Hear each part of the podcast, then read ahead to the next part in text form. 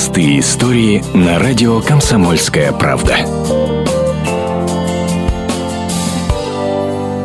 Вызволить из западни троих щенят. Настоящая спасательная операция развернулась в Иркутске. Дворняжка Машка, которую давно подкармливали местные жители, жалобно скулила и металась возле гаражей. Ее щенята провалились в колодец. Неравнодушные пытались достать собак самостоятельно, но это оказалось не так-то просто, рассказывает иркутянка Карина Ефремова старый заброшенный колодец кирпичный. На него поставили тупо гараж, и вот между двумя гаражами щелочка была, и вот в этой щелочке был вот колодец кусочек. Колодец вплотную прижат гаражами, взрослый человек туда не протиснется. Был вариант проломать колодец изнутри, но для этого нужно попасть в гараж, а владельца попробуй найти. Тогда иркутяне бросили клич о помощи через социальные сети. В интернете разместили объявление, что там застряли надолго, что либо нужен какой-то худенький человек, либо уговаривать хозяина гаража. К вечеру вызволять Машкиных деток собралось человек 15. Волонтеры-зоозащитники, спасатели, полиция и местные жители. Прибежали Бежали даже худенькие мальчишки из соседних дворов. Они первые пытались пролезть между гаражами, но без толку. Вытащить несчастных животных никак не удавалось. И тут, к удаче всех собравшихся, появился хозяин гаража.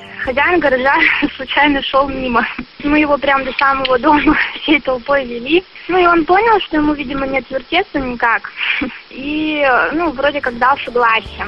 Вскоре щенков благополучно достали. Волонтеры забрали их к себе вместе с дворняжкой Машкой на время, пока не найдут хозяев. Простые истории на радио «Комсомольская правда».